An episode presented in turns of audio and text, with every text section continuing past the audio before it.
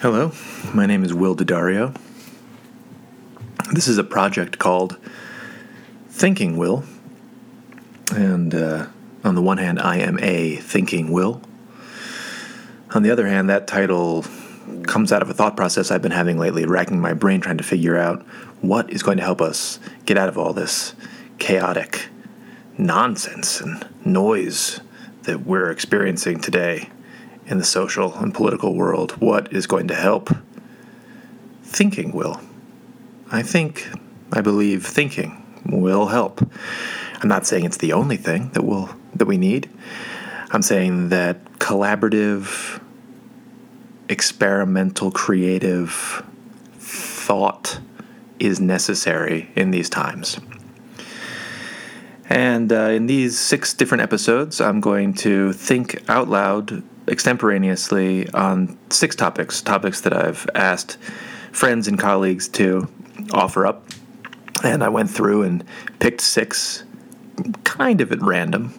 Um, and uh, I'm just going to talk until I really don't have anything else to say about it at the moment. And um, I hope that you participate in some way, either just listening attentively or responding in some way. Um, but this type of live thinking, we need this now. We need this type of live watching somebody create thought on the moment and trying to go deep into something. I will say that I am inspired by John Oliver. Um, I do think that what he's doing is a great public service at the moment. Um, this is what I'm doing. I mean, this is is different because it's not uh, trying to be funny, and I'm not intersplicing anything uh, that I'm going to say with jokes. Uh, and there's no visuals here. It's all just going to be audio because I like to focus on the listening. But the idea of actually dedicating a pro, you know, rather prolonged period of time to one topic is something that I think is important, and uh, I hope that all of us maybe help do that more. Okay, so. The first topic is uh, a combination of two topics, actually. The first two topics that I received as suggestions. One, uh, the very first one, I think, was Bernard Stiegler um, and the notion of pharmakon.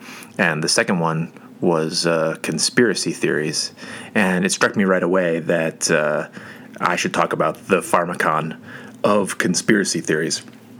So, uh, let me explain what any of these things mean um, because I, I I'm not speaking to a, don't imagine that I'm speaking to a specific audience. I don't want to only appeal to academics, and I don't want to speak in any jargon.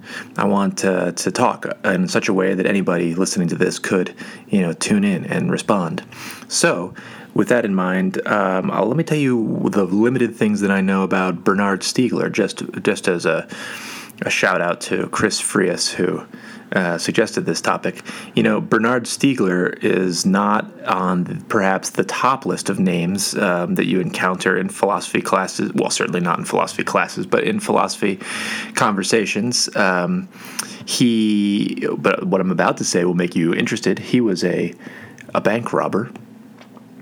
Uh, I think that he was a successful bank robber for a few times, and then he wasn't. And he was caught, and uh, he went to jail. And in jail, philosophy found him, and he started to think. And when he got out of uh, jail, he went on to write many books and have a huge, uh, huge career in philosophy. He was a student of two giants of the French male philosophy world, Jean uh, Francois Lyotard and Jacques Derrida. And uh, I'm guessing that it was with Derrida that he got into this um, uh, investigation of the pharmacon because Derrida is also known for writing about this. And for those of you who do not know who Jacques Derrida is, he is um, famous for creating a, a, brand of philosophy called deconstruction um, that really tries to pull the carpet out from underneath the certainty of language so that we should be far less certain that we know what we're talking about when we use certain words, especially certain key words. Um, that's a, I mean, that's a really schematic vague overview, but um, it's perhaps enough if you don't know who he is. Stiegler worked in the same line, and they both turned their attention onto this really interesting um, ancient Greek word, pharmakon. The pharmakon is, uh, I think it translates in most medical texts like Galen, um, ancient Greek medical texts, as medications. The pharmakon is a, a medication. But it has a uh, sort of oppositional meaning. It, it, means two different things. It means remedy, but it also means uh, poison. And from this, we get the that which ails you may also cure you. Oh, maybe a contemporary version of this is a little bit of the hair of the dog that bit you, the saying that uh, if you're really hungover the next day, you should have a beer or something stronger in the morning. A little bit of the hair of the dog that bit you to make you better. Pharmakon works mm, sometimes in a similar way where a little bit of something that might actually be poisonous to you may be precisely the cure that you need. And Derrida, Stiegler, they went around and around on this, trying to explore this opposition, or we might say this dialectical um, tension within the word pharmakon. Stiegler turned his attention, I think, to um, most notably to the to the realm of technology in contemporary life, and uh, he, I think he called it technics. Though he had, he had a specific word for it. I'm not a Stiegler person, so I, I don't know exactly. But technics, technology, he said, you know, the old question, well, is techno- all this technological advancement, is this good or bad for us? And he was like, pharmakon, you know, it is both. Um, it is something that helps us very much do things that were not even thinkable like the computer processing power of the phone that you have near you or in your pocket right now is probably stronger than the computer setup that took uh, you know the first manned mission to the moon. Um, that type of thing. Uh, unbelievable power and capability and technology. And of course um, uh, so many things could go wrong and do go wrong with the spread of mis and disinformation. Now very easy to do through the um, through uh, social network which is made possible of course by certain technologies. And I think that Stiegler also had in mind with technology not the idea of like hardware and computers and stuff like that, not only that, but other types of social technologies, one of which is uh, memory. Mnemotechnics, the notion of a, a, technology of memory, which is something that's very old. But in the contemporary moment, the way that we might wrap it into the pharmakon discussion is to say, you know, are you really sure that you're remembering something correctly? How have you been taught to remember something?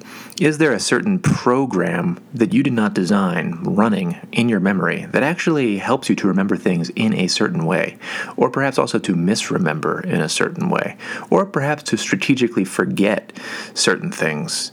Um, so as to go on with your life and not get bogged down in, say, you know, just the total despair that's uh, shouting out from all the corners of, of the globe at every given moment. All this might be wrapped into this larger thing called the technology of memory. And it too is a pharmakon. Take that example about strategically forgetting. If you want to get out of bed in the morning, you're probably not going to want to think about all the starving children that are everywhere, all the little people who are being murdered um, across the world at the moment. You're probably not going to want to think about that. So you use your little memory software to strategically not think about or to forget about that, and uh, that allows you to go on, you know, through your day. And maybe you're doing some really good stuff uh, during the day, things that make a difference, a tiny difference in the world. So, on that respect, it's good. And also, you know, there's a downside to not thinking about all of the terrible things that are happening. We delay our empathy, we're stunted entirely, we close off emotionally, we turn off certain sensors to the outside world that might otherwise bring us great intuitive knowledge. Okay, so maybe you understand. I don't have to go into any more detail. Um, but, uh, right, that's half of today's conversation. The other half is conspiracy theories and comes nicely out of a conversation of social media. Since very recently, in the last few days, we've seen an explosion in the United States, although perhaps around the world, um, of uh, uh, very, well, how do you call it? um, unstable, um, uh, mentally unstable um, conspiracy theory known as QAnon. There's even now a uh, likely member of the House of Representatives in Georgia is going to be elected who um, pledges allegiance to the QAnon um, belief that ties uh, Hollywood and the Democratic Party together in a ring of child abuse for satanic purposes. And I wish I was making that up, but I am not. And um, um, this all links to a larger conspiracy about a deep state that uh, that none other than the president of the United States is is trying to root out in Arthurian heroic style. Um, it's like a sort of alternate universe of um, what I personally believe is happening. It's like the in, it's the upside down of of what I believe to be the case. But um, so the question here is is not whether or not I, I believe this, um, but uh, how precisely might we think about these conspiracy theories today and conspiracy theories, conspiracy theories generally if we bring in the notion of the pharmakon? Well, let me go back to um, what I was saying about uh, mentally unstable. You know, is it okay to refer to people who believe this? Uh, or accurate to say that people who believe these ther- therapy, uh, these conspiracy theories are, are, are ill in some way. I think so. I think it's uh, at least beneficial to um, use that terminology for a little bit. And I think we have to use it if we're going to talk about the pharmakon, because as you remember, pharmakon is a medication of some kind. So maybe it's interesting to talk about what do these conspiracy theories attempt to cure or heal? And at the same time, what poison do they allow in? And then the other side of the dialectic, what is the poison of these conspiracy theories? And is there anything, though, that this poison might be good for, um, for the general populace, say people who do not believe? Is there a way socially that the poison of QAnon could actually lead to some type of healing? Um, both directions of of thought there are necessary for pursuing the dialectic of the pharmakon. And so, um, let's think about it like this. Um, first, the the poison. No, let's do the first the cure. The cure. What do conspiracy theories cure? Well, John Oliver made a good um, point uh, a few episodes ago talking about conspiracy theories, and he says that some conspiracy theories basically try to institute order into what is otherwise just a chaotic world. Something happens um, that just seems beyond. Uh, the scope of understanding. Someone is murdered. Somebody that many people adore is murdered, or, and or even just like struck by lightning, or um, you know, die in an accident. Say someone beloved dies in an accident. It seems so meaningless. It, it, it seems so just haphazard for that to happen that we we search in our minds for a more concrete reason, an order, a, a something that, that must be an answer for why. Why did this happen? And no matter how convoluted that answer might be, it's better than there being no reason. Because otherwise, we live in a meaningless world, and it's uh, it's tough to, to do that. Tough to get out of bed in the morning if you think you live in a meaningless world. So you sometimes, we sometimes, abide by these complex answers to situations in order to believe that there is some sort of order in the world. I think John Oliver was right about that. I don't think that's precisely what's happening with the QAnon conspiracy, because I think the other type of cure, we're going to call it that for a second, the cure, the remedy, um, is linked very much to a sort of uh, disease of fear. People fear that their way of life is going to be taken away from them. They fear that a privilege that has been bestowed upon them will no longer pay dividends in the same way going forward. And this fear works on a, a deep level beyond rationality. We call it irrational, but not in the sense necessarily of insanity or anything like that. It just works in a way that beyond language, beyond ordered sense. And um, you want to inoculate against that fear. So the way you do it is you start to tune in to people saying that they they have a cure for you. And I think the QAnon followers think that this imaginary Q person, this person granted Q level intelligence clearance, working, you know, in the United States government, they think that this person sees a bigger picture that they just can't possibly see, and they don't actually need to worry. Their fears are not necessary because everything will shake out, everything will work out in the end. it's not enough though to just know that to be the case. It's like you need a constant drip of this reassurance. You need to, to, or maybe even more than a drip. Maybe you need to like mainline this assurance all the time. So you plug into social networks that feed it to you. And in this way, you think that you're being cured of these fears, fears that you're not even fully rationally aware that you have, or you wouldn't even call them fears yourself.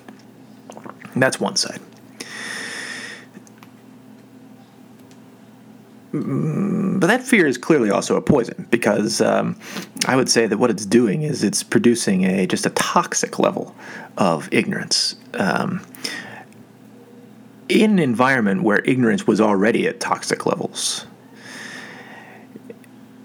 There is this great term by Charles Mills, epistemologies of ignorance. Basically, white people, he would say, he says, white people have a vested interest in knowing the world wrongly. We must maintain this ignorance in order to continue thinking that, for example, the world is made for white people, for us, that uh, people who are not white are in some way inferior. We have vested reasons, historically tended reasons for manicuring this type of ignorance. That's what's going on, I think, in the QAnon conspiracy theory world. Anything that feeds that ignorance, I would say, is not a cure, but is a poison. What is perceived as a cure here is also a poison, and uh, there's one dimension of the of the pharmakon. But I think that illness is another important thing because if we just sort of spin out this terminology a little bit more and look at the broader picture, my mind goes immediately to this opioid epidemic in the United States, where another medication that was intended to cure or heal in some ways becomes a poison through addiction. And that clearly in the United States, uh, people are predisposed to developing an addiction to painkillers because there is so much pain to kill, so much to strategically forget, so much that you would prefer not to think about or remember. Those types of mental issues running in the background certainly collaborate in the physical addiction to things like Oxycontin. And don't we see something similar in the pharmakon of the conspiracy theory? People get hooked on it it's like in order to maintain in order to keep the fears at bay, you have to keep getting the drip or the main line of the conspiracy theory. And what does that do over time? But develop an addiction to it. And uh, in some ways, I'd say then that the QAnon is the sort of social oxycodone. Um, conspiracy theories more generally might be that. I don't know to what degree we could uh, apply everything that I'm saying to conspiracy theories in general, and certainly there are some conspiracy theories that um, do not fit this model that I'm talking about. But the, the QAnon situation that's in the news and on my mind right now, I think certainly does.